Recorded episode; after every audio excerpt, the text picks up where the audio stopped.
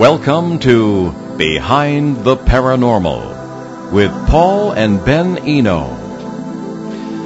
Can paranormal parasites actually attach themselves to you as their host? What happens when that happens? What can you do about it? Hello, and welcome to the 829th edition of Behind the Paranormal with Paul and Ben Eno. Uh, I am Ben, and those gripping questions came from my co-host, partner in the paranormal adventures, and dad, Paul. And today we bring you a legendary guest on a very serious subject who we haven't had on in quite a long time, actually. And we welcome your calls today. The uh, number is 401-766-1240. That's from anywhere. You can email Paul at behindtheparanormal.com, or you can contact us by Facebook, Twitter, or Instagram. Joining us after a hiatus of seven years, that's inexcusable. His last appearance was on our CBS radio edition on February 17th, 2013, is our dear friend Murray M. Silver Jr., a legend in the paranormal world, especially in his native Savannah, Georgia. Murray is a true renaissance man, author, historian, publisher, paranormal researcher, experiencer, political commentator, educator, photographer, rock music journalist, and promoter. He has worked uh, with the likes of Pink Floyd, Genesis, Paul McCartney, George Harrison, Bob Dylan, Elton John, and Peter Gabriel, among others. Murray's first book, published in 1982, was Great Balls of Fire, the uncensored story of Jerry Lee Lewis, which became the hit movie Great Balls of Fire in 1989, starring Dennis Quaid and Winona Ryder, among other people. Among Murray's adventures during this period was being introduced to the Dalai Lama by their mutual friend Richard Gere. This led to Murray uh, changing the course of his life, and for a number of years, Murray wrote articles about China's oppression of Tibet and arranged tours of Tibetan Buddhist monks to colleges and mu- museums throughout the United States. More recently, Murray became the author of Behind the Moss Curtain and other great Savannah stories, based mainly on Murray's own adventures with ghosts. As if that weren't enough, Murray ran for mayor of Savannah in 2015. Unfortunately for Savannah, he was unsuccessful. So Murray Silver, welcome back to Behind the Paranormal. Well, after that introduction, the show is almost over. Well, I mean, it's it's a lot, but it's it's just too interesting not to read it. well, you're very kind. It's, listen, it's great to hear both of your voices again. You're right, it's been entirely too long, and that's inexcusable. But first things first, I want to congratulate you on the success of this program because I remember in the early days, the listening audience consisted of whoever was sitting next to me and whoever was sitting next to you. and, uh, and now I understand your audience numbers in the millions and rightfully so because there, I do not know of another source of reputable, reliable information about what is referred to as paranormal uh, anywhere else on this planet, and and it is a great testament to to your success that that you uh, have reached this point. And now I will tell you that also Spirit advises me that before this year is out, you're going to be embarking on a new phase of your career in which you're now going to be uh, launching a new television, a network television program. And I have seen it in my mind's eye. It's a black set with an oval table. Both of you guys are sitting around. Sometimes you've got more than one guest and you're able to uh, to examine uh, evidence and film and photographs and recordings. And before fall, Spirit tells me that you will be embarking on this new uh, chapter in your career. So well, I sure hope so. Well, let me- Murray, you can come on anytime you want. So- what, what was it that Mark Twain once said that I can live for six months on one nice compliment? I believe that's the, the- yes, yes, that, that's and that's a pretty accurate uh, rendition. so, So- Mr. There's two important things have happened since you've begun this show, and it is incumbent on me to tell your audience because you won't. Number one, this world, not just the paranormal, but the normal world, which I insist is all the same, everyone owes you a debt of gratitude for having developed a vocabulary and lexicon which now makes it easier for people like me to explain what it is we're going through. When I was a child in the 50s and 60s and having my first experiences, I was basically um, relegated to ghost, spirit, demon, angel, alien. Those were my choices.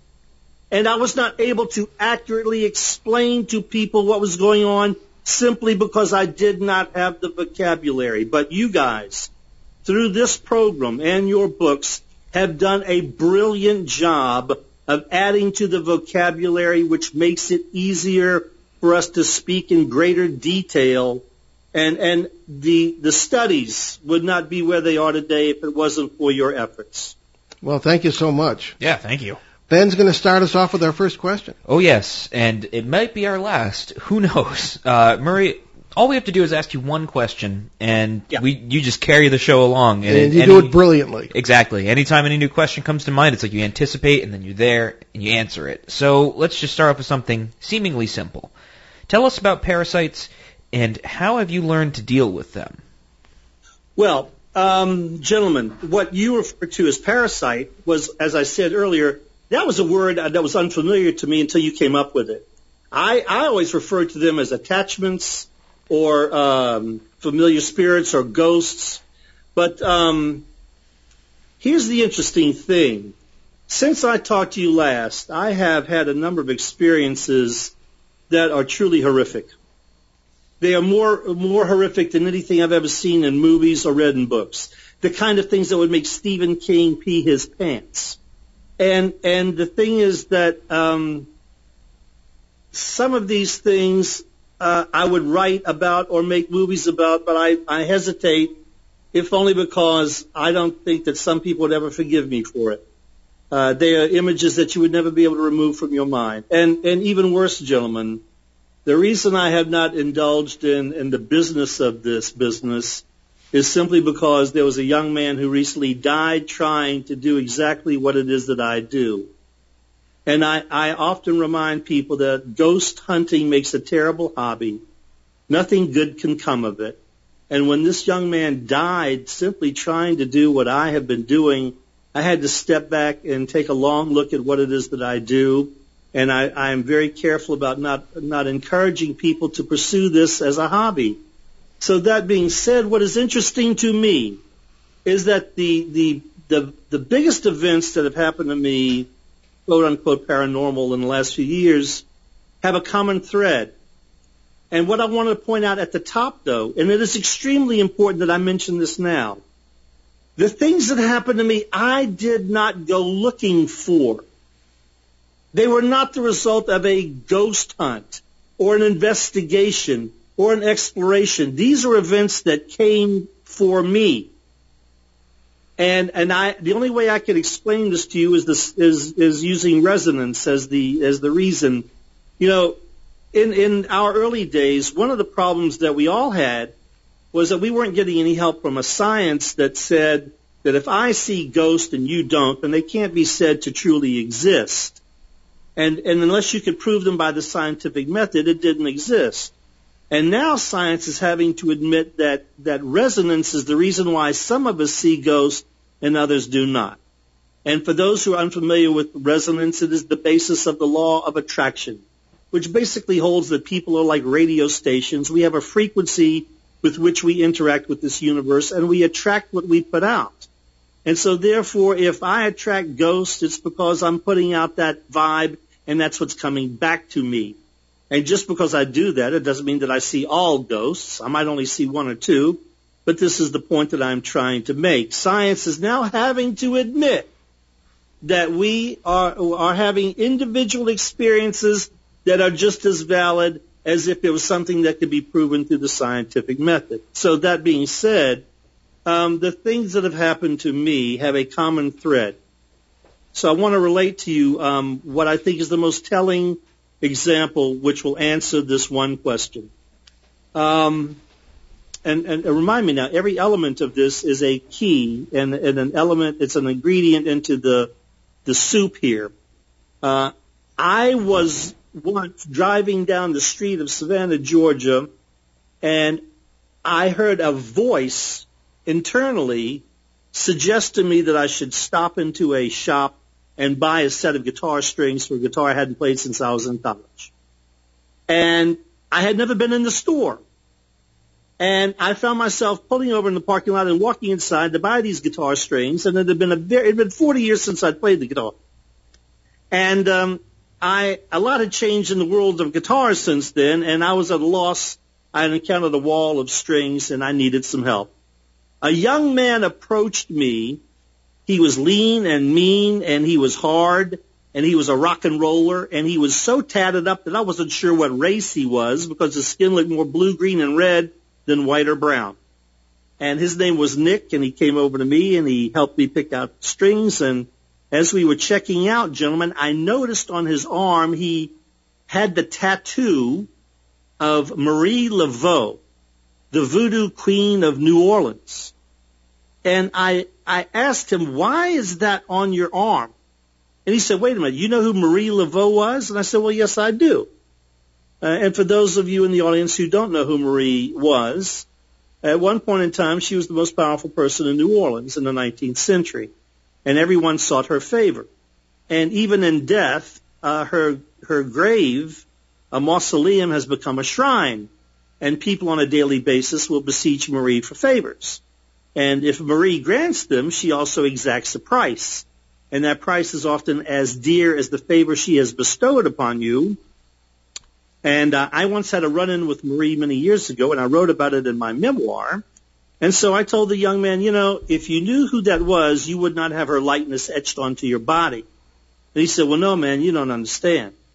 I'm really into the whole voodoo scene. And he said, in fact, the reason I moved to Savannah is because it's the most haunted city in the United States and I'm all about ghosts. And I said, well, this is neither the time nor place to discuss such things, but I happen to have a copy of my memoir in the car and there's an entire chapter on Marie Laveau and I suggest that you read it. And if you want to, call me and we'll discuss it. Well, gentlemen, long story short, young man Nick called me two days later and begged me to meet him and talk to him. And he told me, he said, Mr. Silver, I want to do exactly what you do. I want to go look for ghosts and I want to find them. And I want to write about them and I want to do tours and I want my whole life to be all about spirit. And I said, young man, I, I, I know there's nothing I can say to dissuade you. All I can tell you is to proceed with caution. That being said, gentlemen, Nick went out and found a job working as a tour guide in a haunted house here in Savannah that's operated as a tourist attraction. And in a town that has 50 ghost tours, very few of them take you inside an actual haunted house. Now some of them will take you into a haunted bar or restaurant, but they won't take you into a haunted residence. And there's a place in town called the Sorrel Weed House that was uh, being renovated by a man who ran out of money. And when he ran out of money, he decided to open this as a tourist attraction and get the public to pay for its renovation. But the thing about the Sorrel Weed House, gentlemen, is it's one of those um, carnival type atmospheres where much of what is said about it is not true. And then along comes a film crew that wants to do a uh, documentary about the hauntings of Savannah, and they set up inside the Sorrel Weed House. And they bring with them some charlatan who claims he is going to do uh, a seance and an exorcism of the place and see what happens. Well, he managed to open up a portal that he could not close. And all of a sudden the Sorrel Weed House was filled with an energy, that low level Ouija board kind of spooky kooky stuff that basically gives you a headache. And um, now all of a sudden tourists are paying their good money to go inside this place and encounter this low level energy and Nick got a job being a tour guide at the Sorrel Weed House. He was uh, able to support his young wife and their their infant child, and he was having the time of his life. And uh, last I heard, he was having a big time running the show at the Sorrel Weed House. However, uh, the longer Nick worked there, he began to change. He started to drink, and then he started to drink heavily and then he started to stay out at night. And then he developed other interests. And then he came home and advised his young bride that he had fallen in love with another woman who worked at the Sorrel Weed House and was going to leave her for that woman. And then, gentlemen, the next thing that happened to young Nick was he dropped dead of a heart attack while on the job. He's a young, he wasn't 30 years old. He was in perfect health and the autopsy could not discover a reason for his death. And so I tell you all of that to tell you this. I, uh, one day I received a check in the mail, a royalty check, and I decided I was going to take it to the bank to deposit it. when I heard a voice, an internal voice say to me, um, don't take this to your local branch around the corner. Take this to the main office downtown. And so I, I changed my mind and went downtown to deposit this check. When I walked into the main branch, I was surprised because there was no one there. There was no one in the offices. There were no customers in the lobby, nobody waiting in line. There was only one teller behind the window where there was space for five, and she was a, a Chinese girl I'd never seen before. And when I approached her and gave her the check and my identification, she looked at me and she said, You're Murray Silver? I said, Yes. She said, I need to talk to you. I said, Why? Well, Nick Wood is dead and I need to speak to you about it. I said, Why? She said, Well, I am his wife. Was his wife. And I need to speak to you. Well, I met with Mrs. Wood and what she wanted me to know was that Nick was haunting her and her son. That their little boy, all of two years old, was seeing and speaking to his father and she did not think that he understood that his father was dead. But worse, she said, that every night around four o'clock in the morning the child would wake up screaming and yelling something about daddy. And she said to me, I, I am moved to ask you for help because I don't know who else to call. And I said, so what are you asking me to do, ma'am? She said, well, I want Nick, I want him gone. I want him to rest in peace. I said, okay. And so a couple of days later, she called me. She said, wait, what did you do? I said, why are you asking? She said, well, I don't see him and hear from him anymore. I said, well, I crossed him over as, as you asked. She said, well, is he coming back? I said, no, he's not. I said, you're free to go now. And I suggest that you go home back to California where you came from, and in time your child will not remember his father, and you will go on with your life, and that's the way it will be. Now, gentlemen, I told you all of that to tell you this. The death of Nick Wood affected me tremendously. The fact that this young man had died doing what he said was the same thing I had been doing, it affected me deeply because I never wanted anybody to use me as an example and to try to do what it is that I do, whatever your purpose may be. And I decided I would have to be very careful how I proceed from now on. And you are the only two guys that I talk to publicly. I used to do a, a keynote address at the National Mensa Convention every year on the subject of spirit and I was the highest rated speaker in the history of American Mensa.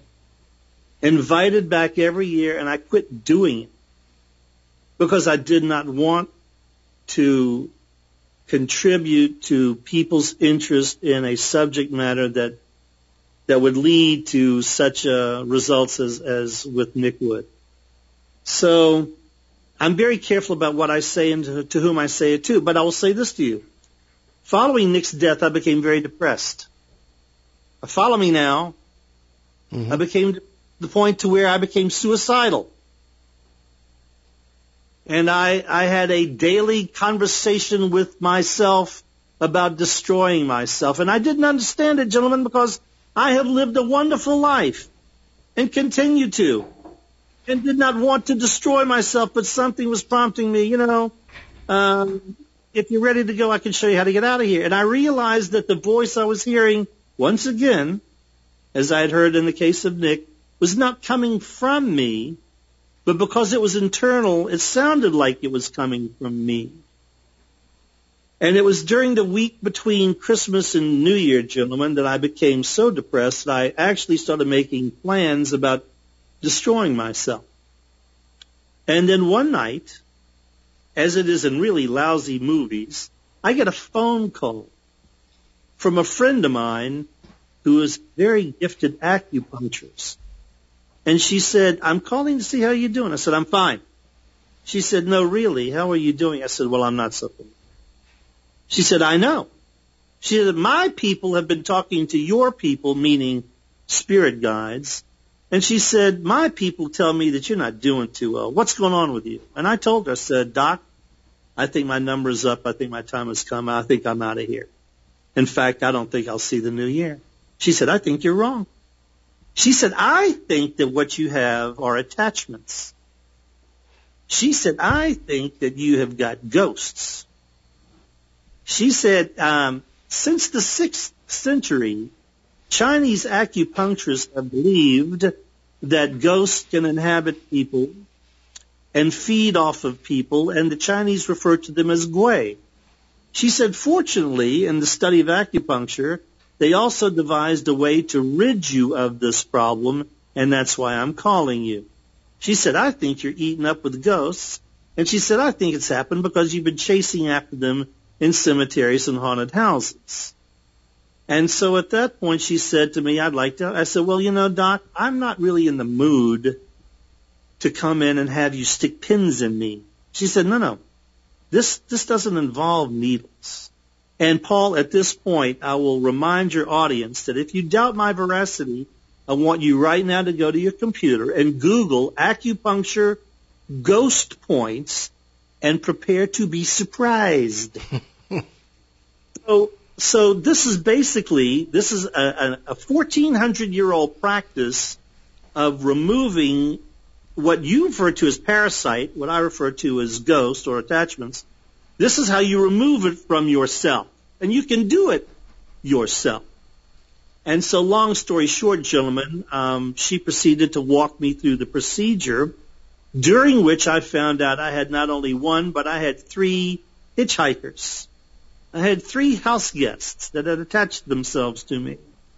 And basically, one of them simply wanted the ability to enjoy food and drink and warmth and comfort because when spirit is out of the body, it has no body to satisfy these desires, but still has the desire. And so having gone through the process of ridding myself of these attachments, I swore that I would never conduct the kind of activity that might cause them to come back. And that involves, as you gentlemen know, uh, changing the vibrational frequency, the resonance at which you encounter this world. And since then, the nature of my paranormal experiences has been altogether different, if only because I'm no longer chasing after that Ouija board low level stuff and I'm in pursuit of something higher. Murray, at this point, uh, we have a caller so we're going to uh, put the caller on the air, and uh, they can speak with you. Yes. Uh, hello, welcome to Behind the Paranormal on 011240 and uh, 99.5 FM. Hi, it's Dr. Paul Leslie. How are you? Oh, Dr. Paul Leslie, our guest from, it's, and also a, a, mutual friend of Murray's, I believe. Indeed, you, we are definitely graced with uh, Mr. Silver. How are you, Murray? Great to hear from you, Doc. How you doing? I'm good. Here's my question. I won't take up too much time. Real quickly, what do you think the percentage of people who suffer from mental health issues is it parasitic entity based? Doc, I'm going to tell you something that'll blow your mind. Um, I, the Chinese have always believed that anybody that has an emotional problem, 99 cases out of 100, it has something to do with these attachments or these parasites. That's what the Chinese have believed for 14 centuries. What is interesting to me is that through this gifted acupuncturist I know here in Savannah, she has been able to cure people of what has been considered to be incurable with one treatment, simply by ridding them of these attachments. She has been able to, to cure people of every addiction. And in, and in fact, I believe that uh, great gains have been made on the subject of multiple personality disorder because in some cases it simply turns out to be a case of attachment or, or these parasites as Paul and Ben have brilliantly explored in their books. So right. to answer your question, uh, I don't know what the percentage would be. All I can tell you is this. If, if it helps anyone to hear this message, anyone that is suffering with any type of addiction or emotional problem, it may very well be helped or solved by, by visiting an acupuncturist who is acquainted with ghost points. Now, I will say this as a caveat. If you continue to read what I've suggested to you on Google, um, you will find out that a lot of acupuncturists consider ghost points to be an archaic practice. and that, that medical science has advanced in the past 1400 years.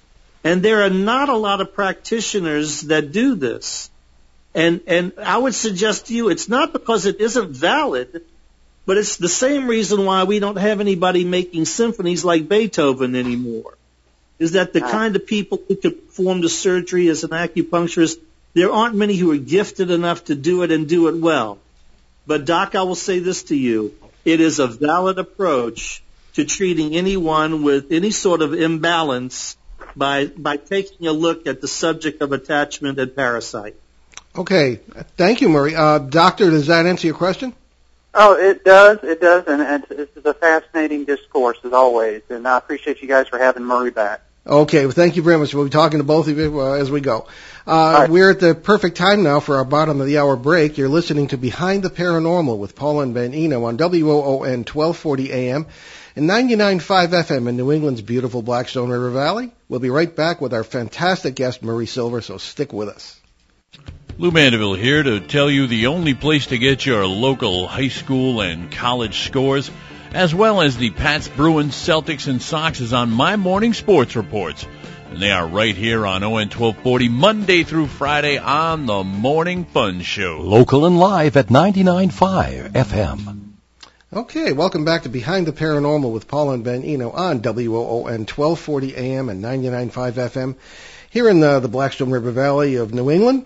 And uh, and would also like to call. I'll give the number again. We usually don't do that, but 401-766-1240 from anywhere. And we have uh, before we continue uh, with Murray here, we have uh, uh, two more questions for him from listeners. This is from our faithful listener Peter in Bogota, Colombia. And uh, what does Peter have for us uh, this week, Ben? Well, Peter uh, writes to us, uh, your previous shows, uh, Murray, you have talked a lot about parasites feeding on negative energy. Why can't they feed on positive energy? Well, I believe I believe uh, they do, but it's not a parasite then in that event. Uh, I'm going to tell you guys something fascinating. In my life, I have been extremely fortunate to meet a number of exceptional people, from Martin Luther King to the Dalai Lama to Paul McCartney, and and it, what is amazing to me is that these people who are singularly gifted uh, are so because of the way they resonate, resonate with this universe and what they attract. I remember having a fascinating conversation with Paul McCartney, and I asked him, I said, listen, you've written not just one or two really great songs, you've written hundreds. Hundreds. Nobody else in history has done what you've done. How are you different? And Paul McCartney explained to me, he said, you know, um, it's, I'm not the one who's writing it. He said, um, all music is, is up there somewhere in the ether. He said, and it's my job as a musician to pull it down here. And he said, you know, I once woke up one morning humming a tune that I couldn't get out of my head. He said, I thought I'd heard it somewhere. He said, but um, I sat down at breakfast and I'm, I didn't have any lyrics for the song. I just knew the tune. He said, and he called the song Scrambled Eggs because that's what he was having for breakfast. He goes into the studio that day and he hums the song for for John Lennon and George Martin. He says, "Have you guys heard this tune?" And they said, "No, no, no. That must be original with you." And and the song turned out to be "Yesterday." And Paul McCartney said that he simply woke up humming the tune.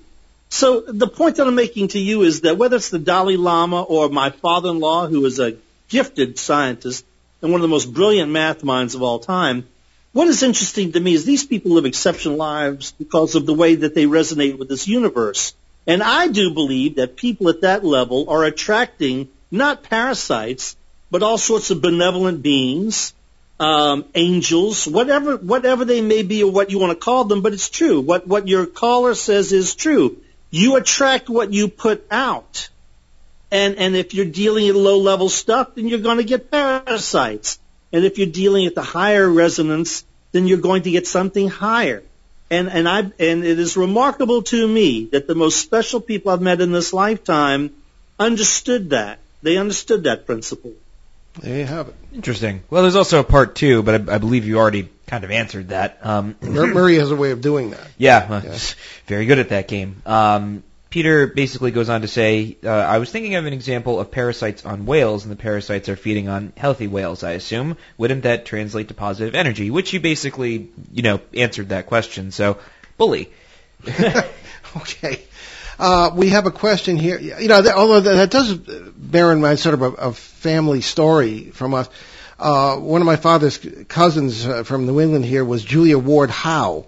And in 1862, she was in a hotel in Washington D.C. because of the during the, the Civil War was really pretty bad at that point. Not that it wasn't bad at any other point, but she woke up one day and uh, one morning about 4 a.m. It was still dark, and she just got up and sat down and wrote out some lyrics to a tune she had heard from a band the day before, and that turned out to be the battle hymn of the Republic as we have it today. Just Yeah. came right to her. Uh, this is a we have Phil from Orange, Massachusetts, a very faithful listener, and uh, Phil has um, a question or two here, Ben. Alrighty, so let's jump right into Phil's questions. Um, let's see. Uh, he, he prefaces it by saying his question will sound facetious, but it's not. Uh, your introduction referred to paranormal parasites, quote unquote, uh, as if there are two types: uh, parasites who hang around like tourists and don't bother anyone, and the kind who display surreal and malicious behavior. Uh, do you feel there are two types of parasites? Well, that question should be better answered by you guys because you brilliantly outlined in your book that you have already identified nine different classes of parasites. You are in a much better position than me because you've had authentic experiences with them, whereas what I have had a contact with seems to be more of a type. And, and here's the interesting thing. I will go back to what I said earlier. Uh, I can tell you what it is that happened to me, and I can tell you what it looked like and sounded like. But just because I identify, it doesn't mean I know what that really is. What I refer to as ghost, what you refer to as parasite, I still don't know actually what that is because that thing knows more about itself than I do. It shows me a face. I'm not sure, and to this day, I'm still not exactly certain what it is that I'm encountering. I can just tell you what it does. I can tell you what the symptoms are, but I can't tell you the root cause. And it is something that continues to keep me interested in the subject matter. I, you know, what you call parasite, what I call ghost or attachment, it may not be either. It may be something entirely different. It may be a plasma-based life form that has nothing to do with us. There's a lot of possibilities in this world. But what is interesting is, as time goes on, you're making advancements, I'm making advancements, your other guests are making advancements that now make it easier for us to identify these things. But I will let you guys answer the question that your caller has placed. Okay, well, we've done that on a number of shows, and Phil is a faithful listener, and we'll uh, we'll, we'll, we'll extrapolate uh, further at some point. But uh, Murray, this is your day, so uh, This is Murray's Day. Yes. Which I guess um, the second question is kind of a follow up, um, which I believe is it's it's an interesting question, um, and it kind of leads into something I wanted to ask too. But I'll I'll basically leave it to Phil's question here, which is uh, whether or not benign parasites, quote unquote, actually exist. I would also like to know if parasites tend to show up in times and in countries which become inundated by senseless hatred. For example, Nazi Germany, where occult practices were accepted and incredibly diverse. Uh, do you feel parasites somehow encouraged the Germans to pursue those practices, or do you feel the parasites showed up uh, whenever they pleased, and it is pointless? Uh, it is a pointless. It is pointless to predict their prevalence. it is interesting. Well, like I said, um, the exceptional people I have known in this world, whether they're good or bad, um, manifest something that other things, other entities feed off of. Uh, I won't say that all of the Nazis were motivated by parasites, but I'll put it to you this way.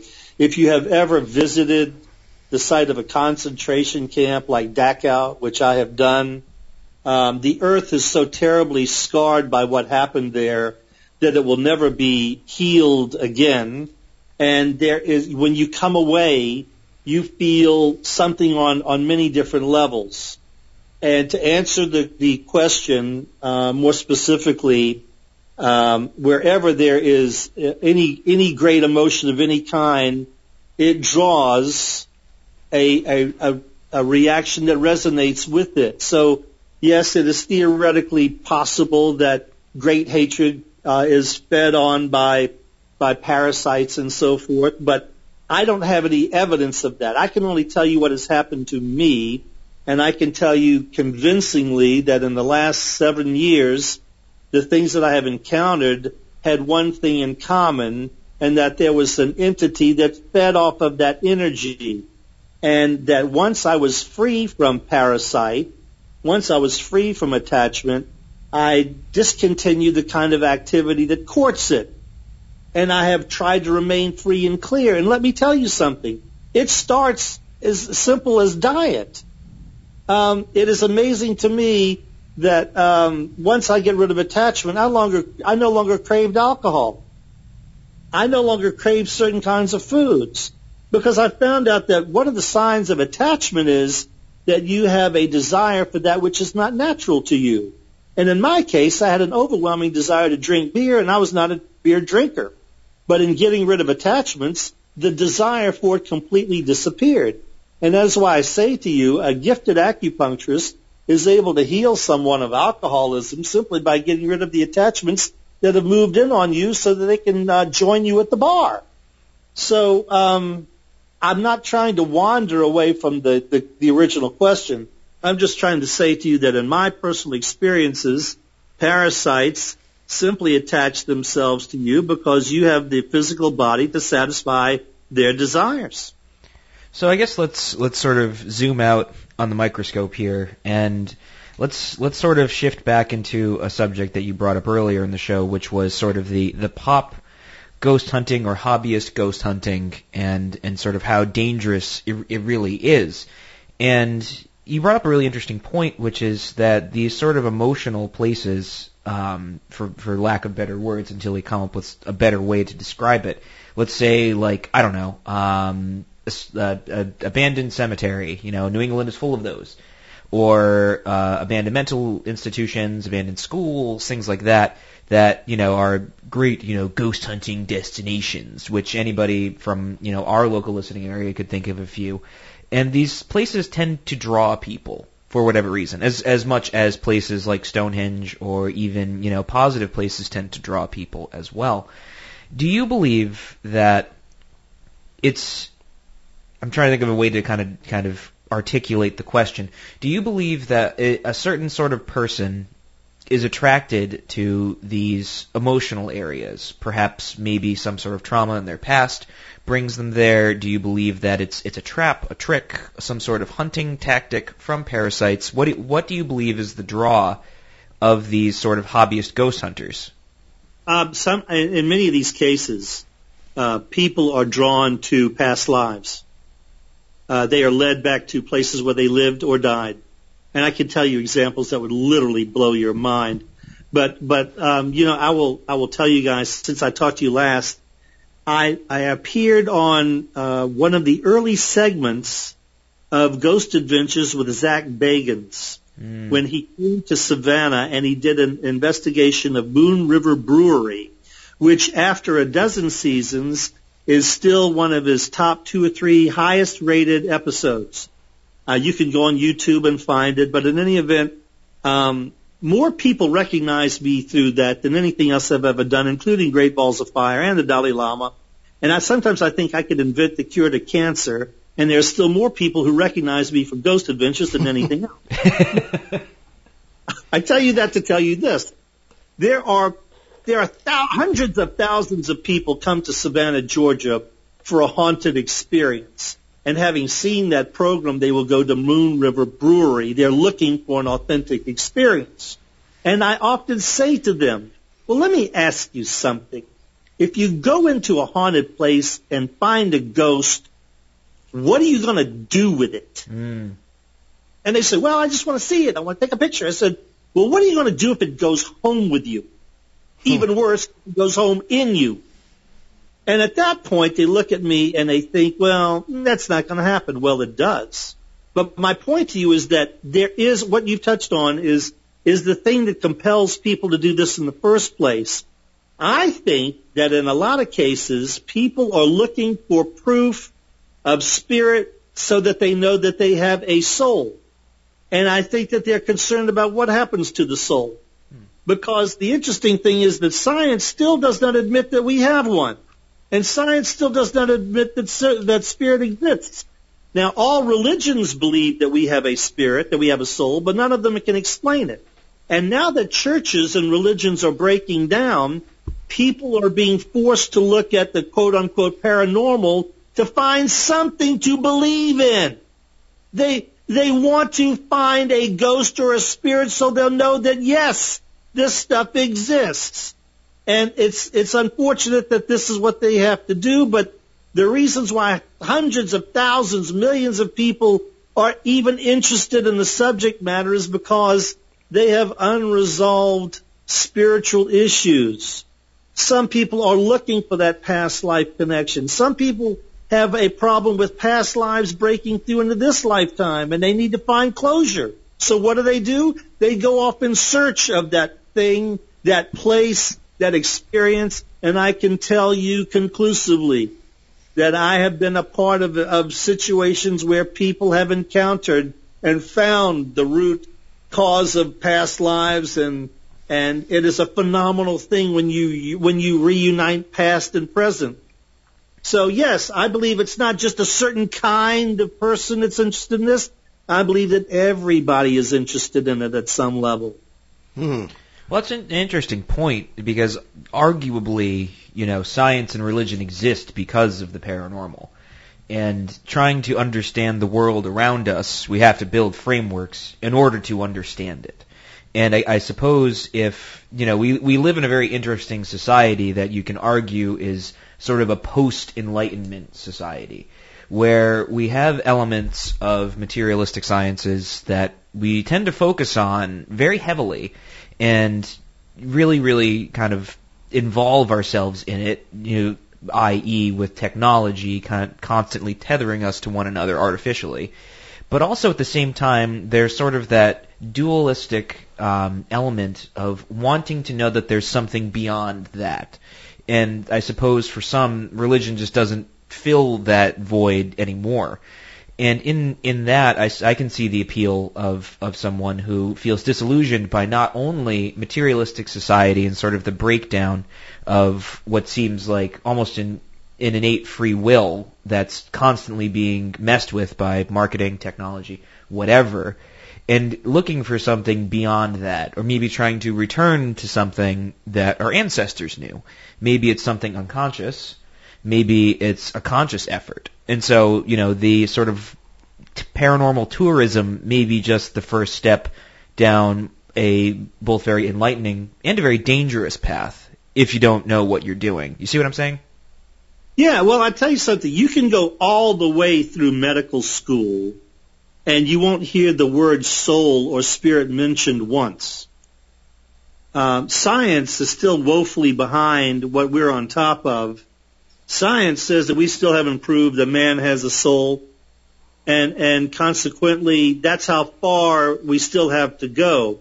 Now, I I will tell you something that that you'll get a kick out of. I was uh, recently approached by two women who were visiting Savannah who didn't want to take the typical ghost tour. They had heard about me and they asked me to take them on a private tour. And I don't do tours. Not for money, not for love, for no reason do I do tours. Now, I have showed friends around, uh, family, but I don't, I don't do that for the reasons previously mentioned. However, one of the ladies took me aside and she said, look, uh, my friend has recently been given a diagnosis of a, of an illness that is going to end her life and right soon. And she has never really bothered to consider what happens when you die and if there is uh, life after death, um, if there's a spirit that that survives us in death, and she'd kind of like to know what the options are. And if you can show her ghost, then she thinks that maybe it's an indication that yes, the spirit survives us in death and goes on somewhere and does something. And she said, I will do anything if, if you can show us. Well, I took them out and showed them stuff that blew their minds. And the only reason I tell you this is that the woman in question was um, a hotshot at Harvard Medical School. and and she later sent me on her stationery a thank you note and a gift of a Harvard shirt that was emblazoned with the crest, and she said, um, "What you did for me was more than anybody at the school could help me with, and that is to let me know that yes, that we have a soul and it does survive us in death." So look, gentlemen, as far as we've come, and as far as you've come in the past seven years, we still have a very long way to go in trying to fill in the gap between a science that says spirit does not exist and a religion that says it exists but it can't explain it. Well, as we always say, Murray, it's the first day of school still. So let's take a moment now before we run out of time. Tell us more about where people can find out uh, more about you, where they can get your books, etc. Well, Paul, um, my books are out of print. The only way most people find them these days is on eBay. I have largely gone out of the book business. Um, I don't do the lectures anymore. I don't do, and here's because here's the thing, Paul. Um, what I am doing is I'm doing these. Um, I'm caught up in these these authentic experiences, and I am I am not concerned about doing it for to to create something like a book or a movie. In fact, I I, I refuse to do it because something bizarre happens anytime money rears its ugly head. And I like to try to keep things pure. I never want anyone to think that I do what I do for commerce. And in no way, shape, or form is this intended to be uh, a even what could be perceived as a criticism of what you do because you provide a vital service at a time when it is greatly needed. And as I said, there's nowhere else I know that people can go for thoughtful, reasonable discourse on these subject matters. But that said, um, my life right now is taken up with caring for people. The people closest to me are sick; they will not be getting better, and I'm encountering spirit on new and different levels. And I'm simply trying to understand it before I try to talk about it. And so, no, I'm hard to find. Um, I'm off the radar screen. I have a Facebook page that is largely in neglect since I ran for mayor five years ago.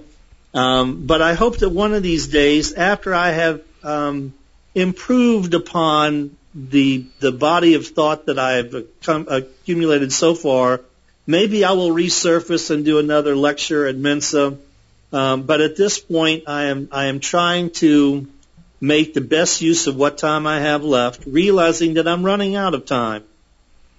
Okay, well, that's as honest an answer as we could expect. Yeah, I'll take it. Yeah, but we think, um, you know, you are one of a kind and, and, and need to be recognized. So I think probably we have time maybe for one more question. Yeah. Um, did you have something, Ben? Because I do. Oh, no, go for it. Okay. Maybe this is, um, you, you wouldn't be comfortable answering this, but I'll, I'll put it out there anyway.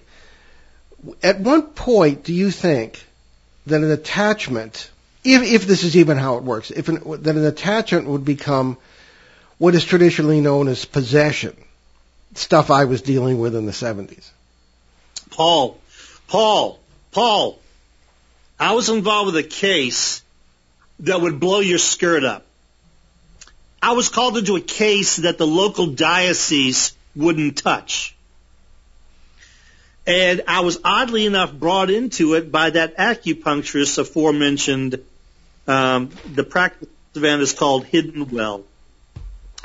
Um, I was approached by the doctor to help her because she said, "Listen, I'm going to be removing uh, something from a child, which the Catholic Church, which the exorcist won't touch." She said, "Now the reason I'm calling you is," she said, "it's it's one thing to release this stuff from somebody." It's another thing to contain it.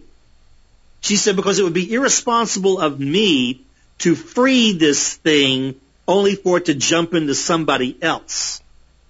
Now, gentlemen, I've seen a lot of things in my lifetime, but I never saw anything like this case. And, and basically this involved a family from Australia. They had three children, the youngest of which was about two or three years old and um, oddly enough, the, the the family told me that on the day they gave birth to this child, they were in Australia. They went into the bush to engage in some sort of aboriginal procedure. These people were hippie spooky kooky types and new agers and they they go into the brush and and the and the woman gives birth to this child in the wild and they said that shortly after the baby is born something comes bounding out of the brush on four legs. It was black and it jumped into the baby's body. And within the next two or three years the child began displaying the classic signs of possession. And and so I was called into this case because the doctor said, "Look, I can I can rid this thing from this child," but she said, I, "I need help with containment." And the things that I will not repeat it on this show because some of this stuff is un, unspeakable, and you have impressionable listeners that would never forgive me if I told you what I witnessed. But the th- the reason I tell you is this: that some of this stuff is is as you describe in your book, Paul I have seen a classic case of possession, and, and if you ask me how the story ends, I will tell you. We made appointments to actually conduct the ceremony, the rites, and, and to help these people. And when we went back to the house, they were gone. They disappeared, and we haven't heard from them since. So we never did what they originally asked us to do. But what I saw manifested in this child put the fear of God in me, and I don't believe in God. Well, there you have it. Murray, we're just about out of time. Thank you so much. You, you're, you're always our good friend, more like a brother, and uh, we'll be in touch off the air, and it will not be another seven years before you're back on the show. Mm. Time flies, don't it? Yeah, right. yes, it does, when you're having fun. Okay, folks, Murray Silver, Renaissance Man. Okay, Ben, let's take away our announcements. Alrighty, so on Saturday, February 15th, uh, from 1 to 4 p.m., my dad and I make our appearance at the 5th Annual Book Lovers and Authors Expo uh, at the Cumberland Public Library. Uh, that's 1464 Diamond Hill Road in Cumberland, Rhode Island. Uh, we won't give a lecture, but we and a number of other authors will be there with our books, and it's a lot of fun. It is. On April 3rd, 4th, and 5th, uh, we'll be at the New England Parafest in Kittery, Maine. This is the first day that first time that event is going to be over three days. Uh, the first two days of it, uh, Friday and Saturday, will be at the Community Center at 120 Rogers Road uh, in Kittery. Uh, for Sunday, the 5th, we move to the Lions Club at 117 State Road for the rest of the event, uh, which will include a live broadcast of this show between noon and 1 with a panel of the speakers. All proceeds from this event uh, go to help support the historic Hilldale Cemetery in Haverhill, Massachusetts, and toward the upkeep of veterans' grave sites there. Uh, along with ourselves, speakers, almost all of whom you have heard on this show, will include Bill Brock of the Discovery Channel's Monsters Underground, paranormal investigator Shane Searway, one of our co-hosts, uh, ancient sites expert Dennis Stone, Bigfoot hunter Dave McCulloch, re- reincarnation researcher Stephen Sakellarios, Researcher and broadcaster Tim Weisberg, now the host of the hit nighttime show Midnight in the Desert, founded by Art Bell, and many more. Order tickets at EssexCountyGhostProject.org. And naturally, we'll be back at the Exeter UFO Festival on Labor Day weekend. That's September 5th and 6th as uh, speakers, and we will do our fifth annual live broadcast from the historic Exeter Town Hall on Sunday the 6th at noon. And the event is sponsored by the Exeter Area Kiwanis Club to raise funds for local children's charities. Uh, there'll be other events throughout the year, of course, including the Greater New England UFO Conference in Massachusetts on Columbus Day weekend. Uh, I'm honored to have been asked to be the keynote speaker this year. Uh, that's uh, to, I guess, uh, mark the 50th uh, anniversary of my descent into the paranormal yeah, in 1970. So you can check out our books, including Behind the Paranormal, Everything You Know Is Wrong, and Behind the Paranormal 2, Bigfoot, Mothman, and Monsters You've Never Heard of. Go ahead and get the phone, Ben. I'll, I'll do the rest of this. Okie doke. Yeah, and also um, uh, now Dancing Past the Graveyard, Poltergeist, Parasites, Parallel Worlds, and God. Uh, they're available from online retailers and in some stores. Uh, also, uh, for autographed copies, please visit the online bookstore at BehindTheParanormal.com. And uh, let's see, we've got uh, a little bit more. Uh, also at BehindTheParanormal.com, you can find out more about the show, our many cases over the years. And uh, the, the site has been the subject of many attacks, so the 800 plus shows that were uh, recorded shows that were posted there uh, are now we kind of fanned them out over the uh, podcast platforms that are most popular. You can get them there. Yes. Uh, iTunes, uh, YouTube, et cetera, et cetera. Uh, as well as 2010. Spotify. Also on Yes. iTunes, if you give us a, a rating and a review, that helps us tremendously. So what's on for next week, Ben? So next week, uh, that is February 9th, all the way from Brazil, we will welcome researcher and author uh, Tiago. Uh, is it Tiago or Tiago? Tiago. Thiago Luiz Ticchetti uh, to talk about the seldom covered subject of UFOs in South America. It's spelled Thiago, but it's pronounced Chiago. So. Anyway, uh, no time for our quote. Uh, I'm Paul Eno. And I'm Ben Eno, and thanks for joining us on our great cosmic journey, and we shall see you next time on Behind the Paranormal. Return to this radio frequency 167 hours from now for another edition of Behind the Paranormal with Paul and Ben Eno.